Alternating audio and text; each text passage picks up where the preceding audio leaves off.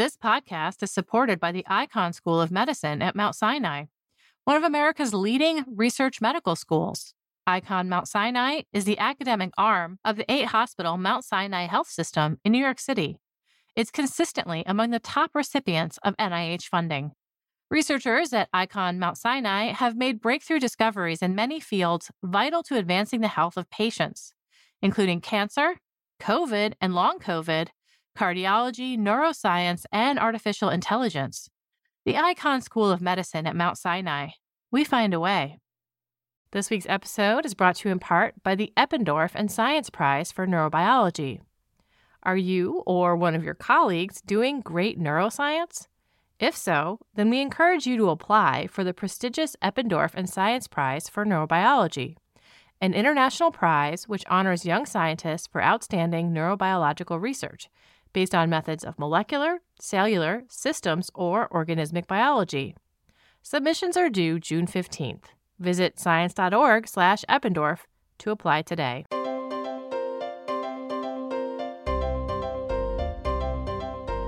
This is a science podcast for November 25th, 2022. I'm Sarah Crespi.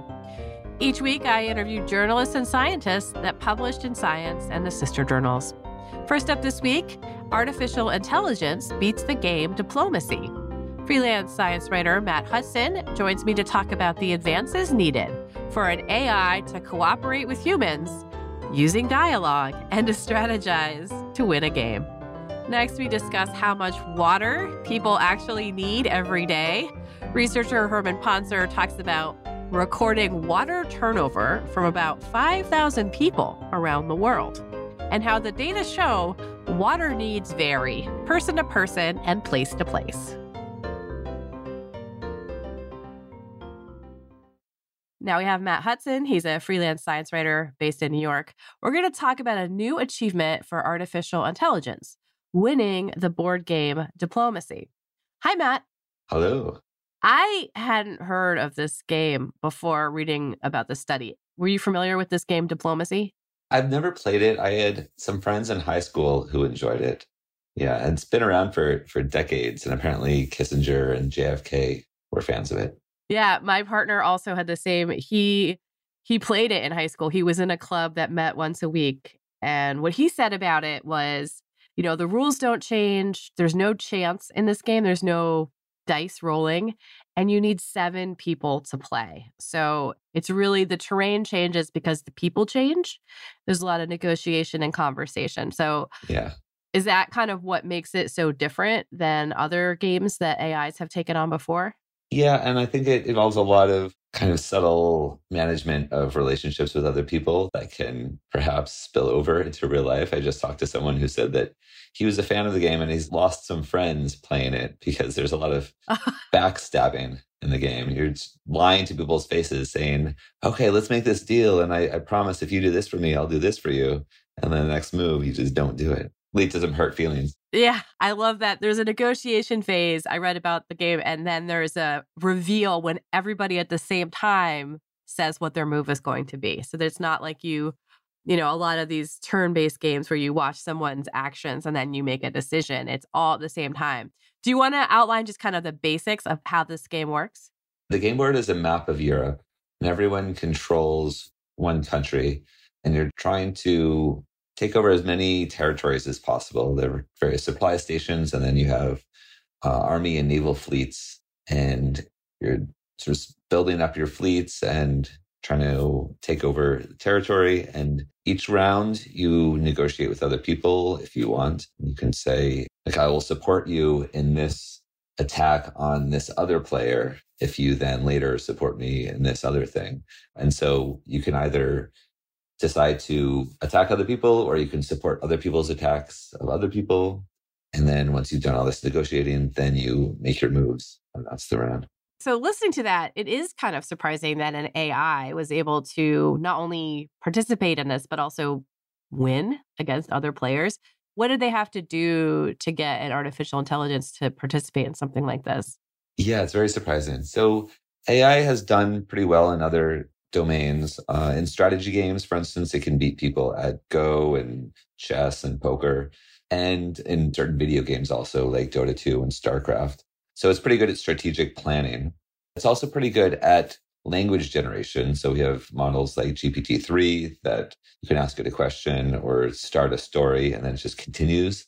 So it can write things that seem very human like.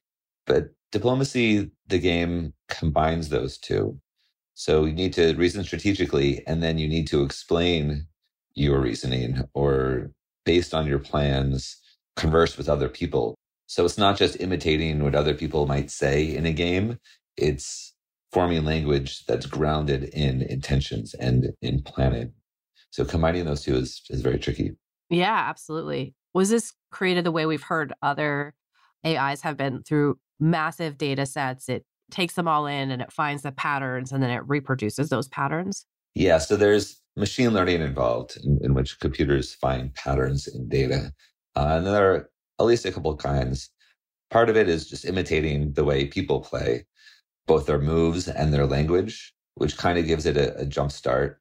And it also makes the AI behave similarly to humans because if it's going to need to cooperate with people, then it needs to, if it does things that are very odd or, or very alien, then other people will just be confused and you know it's it's kind of hard to to collaborate. Right. They're not going to trust it. They're not going to think that it's going to be a good player. Right. And then it also uses a form of machine learning called reinforcement learning, in which it plays copies of itself. And that allows it to improve beyond humans. So it's not just copying what people do, but it can find new strategies on its own. So it combines those two things to sort of surpass people, but not diverge too far from what people do so that it can still collaborate with them. How exactly was this AI facing off against people? There are websites in which people can play online against each other.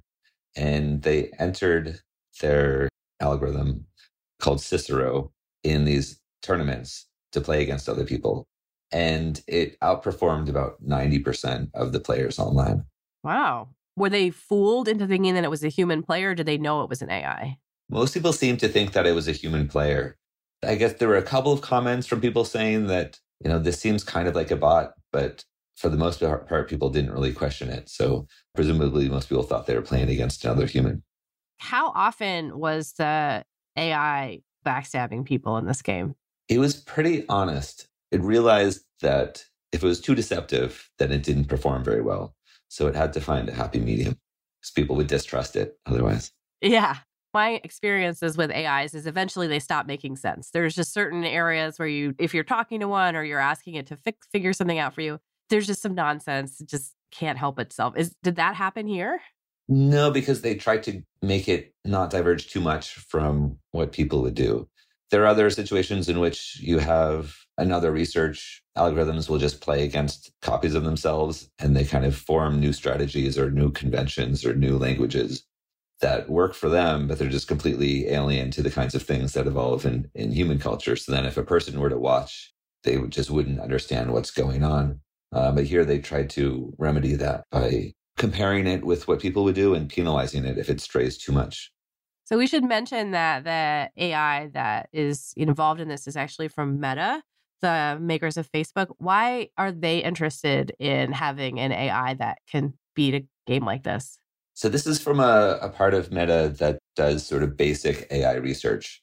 So they weren't necessarily thinking about particular applications, although there are applications, but they're just sort of seeing it as a fundamental problem in AI, getting AI to be able to reason strategically and to communicate with people or with other kinds of AI.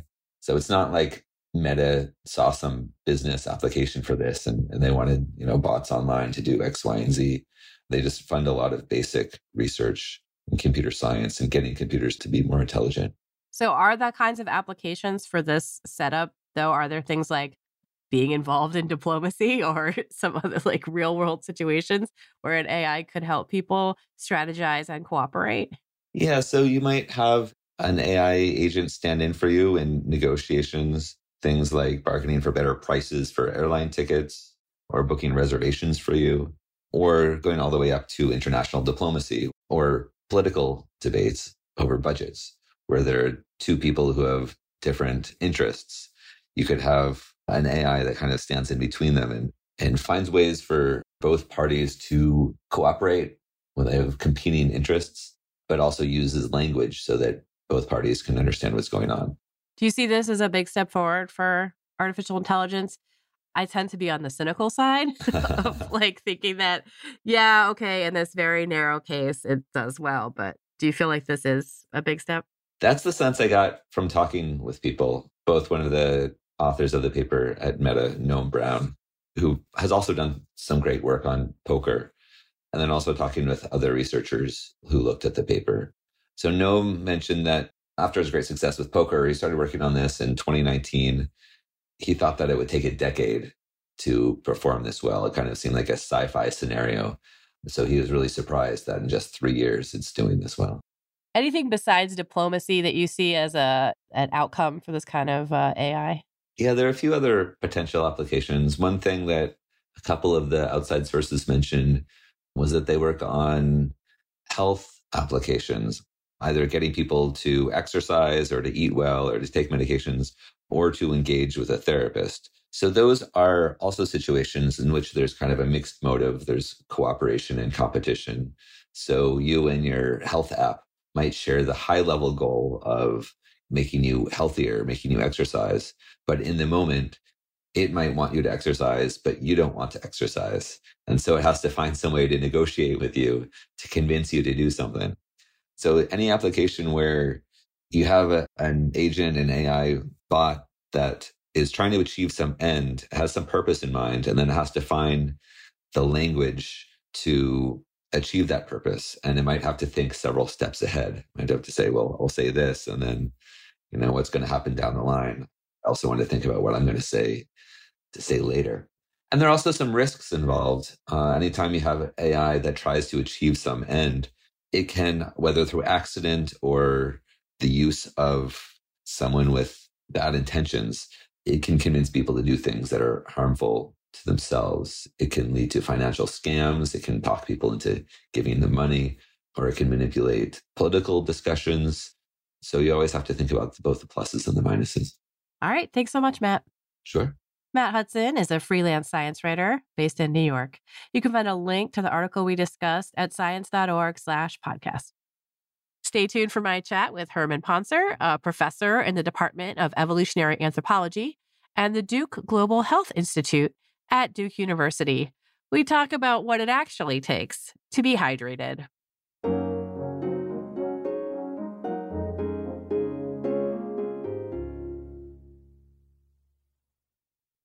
This week's episode is brought to you in part by the NOMIS and Science Young Explorer Award. Are you doing excellent research that deserves recognition? The NOMIS and Science Young Explorer Award recognizes bold young researchers who ask fundamental questions at the intersection of the life and social sciences. Researchers who take risks to address relevant and exciting questions with creative approaches, regardless of the research outcome. Submissions are due May 15th.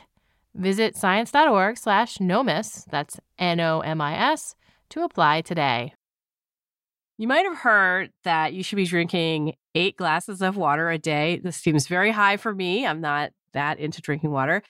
But this idea of one amount of water for every person on the planet being the preferred level of consumption, eh, this recommendation doesn't appear to be backed up by data.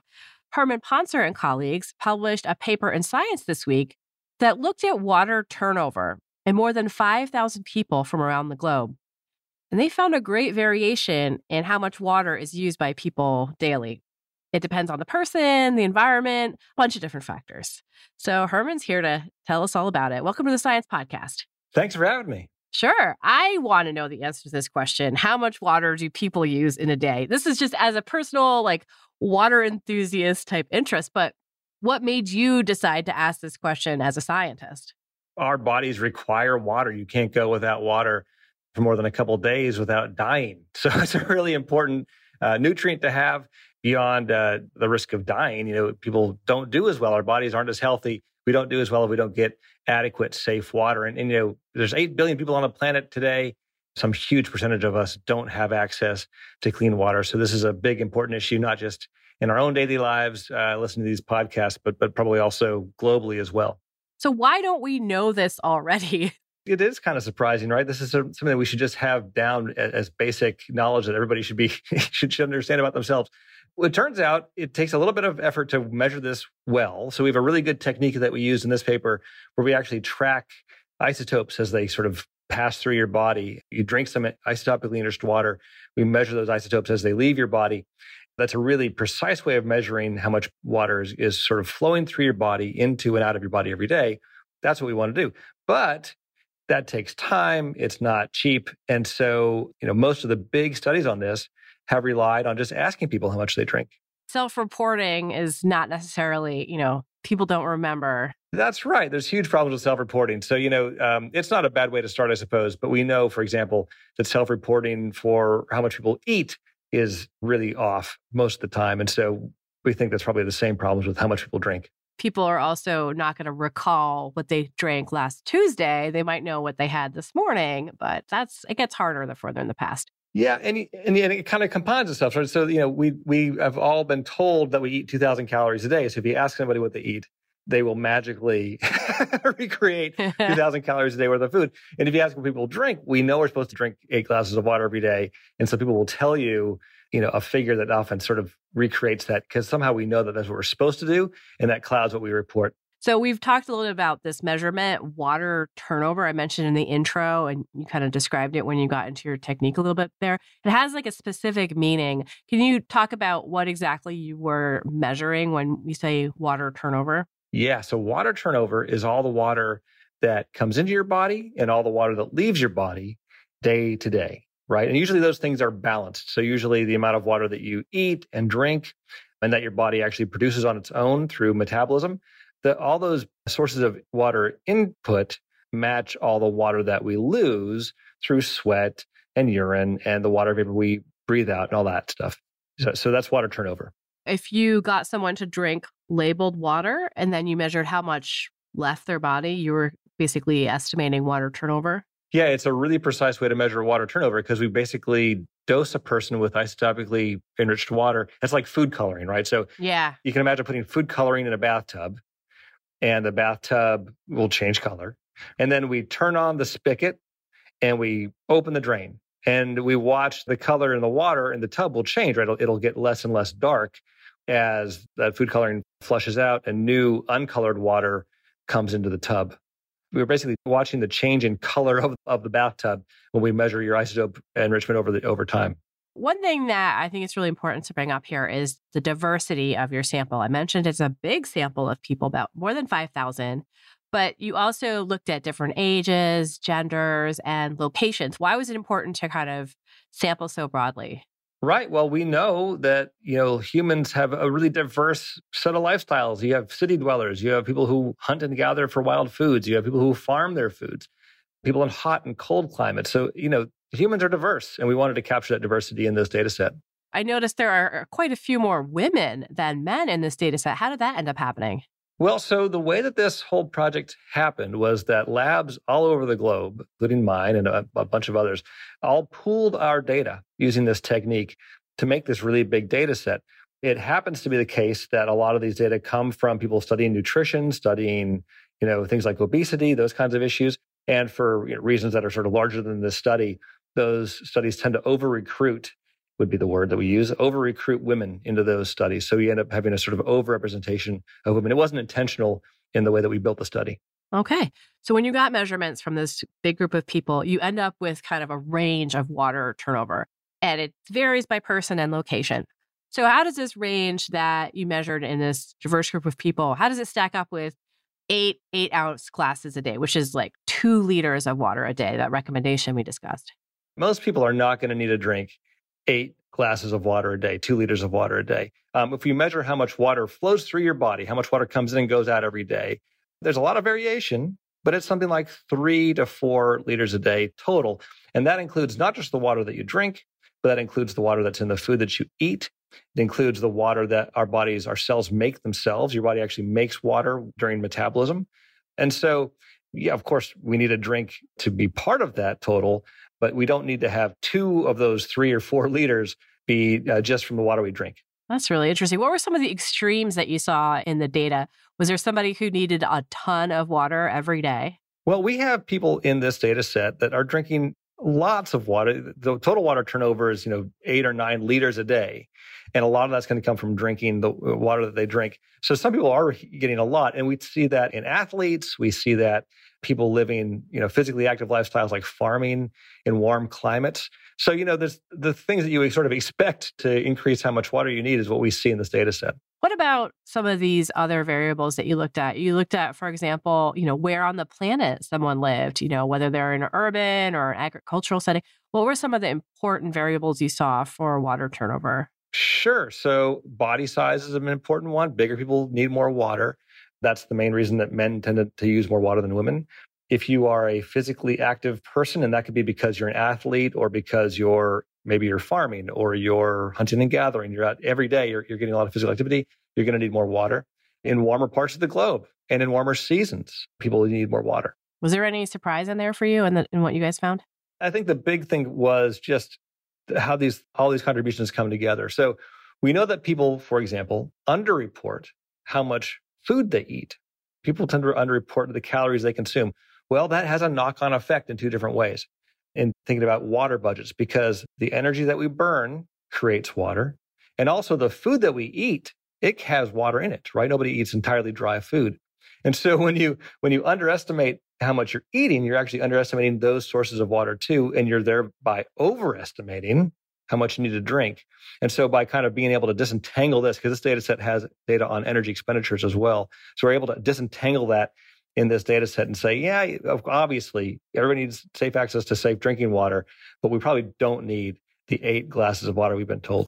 Besides satisfying my urge to hear all common wisdom debunked, this information has broader, broader applications. Like planning for resources. So, how would this work? You know, I mean, it's a little dire to say, so we have 8 billion people. Now we can figure out exactly how much water they need, but that is kind of the direction this is going in, right? That's right. We can now know for rather than just having data where we ask people how much water they need, we actually have data on how much water they, their bodies are actually using. So we have a much more reliable, precise way to sort of make those plans. And the other big piece of this is we see just how important temperature is. Right. And so in a warming planet, right, and the places that are people are most at risk of not having access to, to safe water, we can kind of factor that in because we didn't have the, a really good handle on that before. So this is going to help with that kind of planning as well. What more data would you want to collect to better understand water consumption, where it comes from, and, and how, how much we need? To really break down even further how much water people are getting from their food, from the water that they drink, different kinds of beverages, different kind of lifestyle elements. We'd love to have more detailed data. A data set like this, you've got literally thousands of people from across the globe, and that allows us to have this really well determined sort of overview of what, what, the body needs and all these different factors. But now the next thing to do is to, to go back down, kind of go small and ask, okay, if we're going to get a really detailed view of, of water intake across populations, across people, we're going to have to focus in a lot harder on the details you know, what I really like about this study is, you know, this is a real win for collaborative science, right? These are a bunch of labs that didn't have to work together to do this. There's, there's no, for example, in genetics research, you're required to put all your genetics data in these large databases. That's not a requirement for us in our field, but we just thought it was important to do that. And so, you know, it's a real win for in a in a world that seems kind of polarized and nobody wants to work together. It's great to be part of this big collaborative effort. I have something I call a why I, while I have you question because I interview researchers, I interview science writers all the time. And this is a very basic one because I'm just getting started. But do you read sci fi and does it relate to the kind of work that you do? Oh, that's a good question. I don't read sci fi. Yeah. Do you watch the movies? Uh, some, not tons. I mean, like, it depends on what level, you know? Yeah, I mean, this is a real Dune type situation here where we're like, yeah, I mean, that's the obvious connection. And I did watch Dune, and I haven't read Dune. I'm told, oh, you have to read the book, and I probably will at some point. But yeah, I mean, do you? It doesn't really go into the water science so much. I mean, that was the one thing I was wondering though: is why wouldn't we have figured this out for astronauts? Oh, but see, here's the thing: if you're an astronaut, first of all, they recycle all their water. So as long as there's enough up there, who cares? like you get what you get when you're up there. that's right. That's right. And because, you know, that's actually a really great example. So this is a closed system. The amount of water that you lose has to be the equal to the water that you gain. And as long as you keep that system closed, as long as you close the loop on that, if you go up with basically enough, you're fine forever. Yeah. So we don't need to know how much you need to go to space. We just have to get it right enough. That's great. Okay. Thank you so much, Herman. Oh, sure. This is really fun. Herman Pontzer is a professor in the Department of Evolutionary Anthropology and the Duke Global Health Institute at Duke University. You can find a link to the paper we discussed at science.org slash podcast. And that concludes this edition of the Science Podcast. If you have any comments or suggestions, write to us at sciencepodcast at aaas.org. You can listen to the show on the Science website at science.org slash podcast or search for Science Magazine on any podcasting app. This show was edited and produced by Sarah Crespi, with production help from Podigy, Kevin McLean, and Megan Cantwell. Jeffrey Cook composed the music. On behalf of Science and its publisher, AAAS, thanks for joining us. You listen to us to hear about new discoveries in science, but did you know we're a part of the American Association for the Advancement of Science? AAAS is a nonprofit publisher and a science society. When you join AAAS, you help support our mission to advance science for the benefit of all. Become a AAAS member at the silver level or above to receive a year's subscription to science and an exclusive gift. Join today by visiting AAAS.org slash join. That's AAAS.org slash join.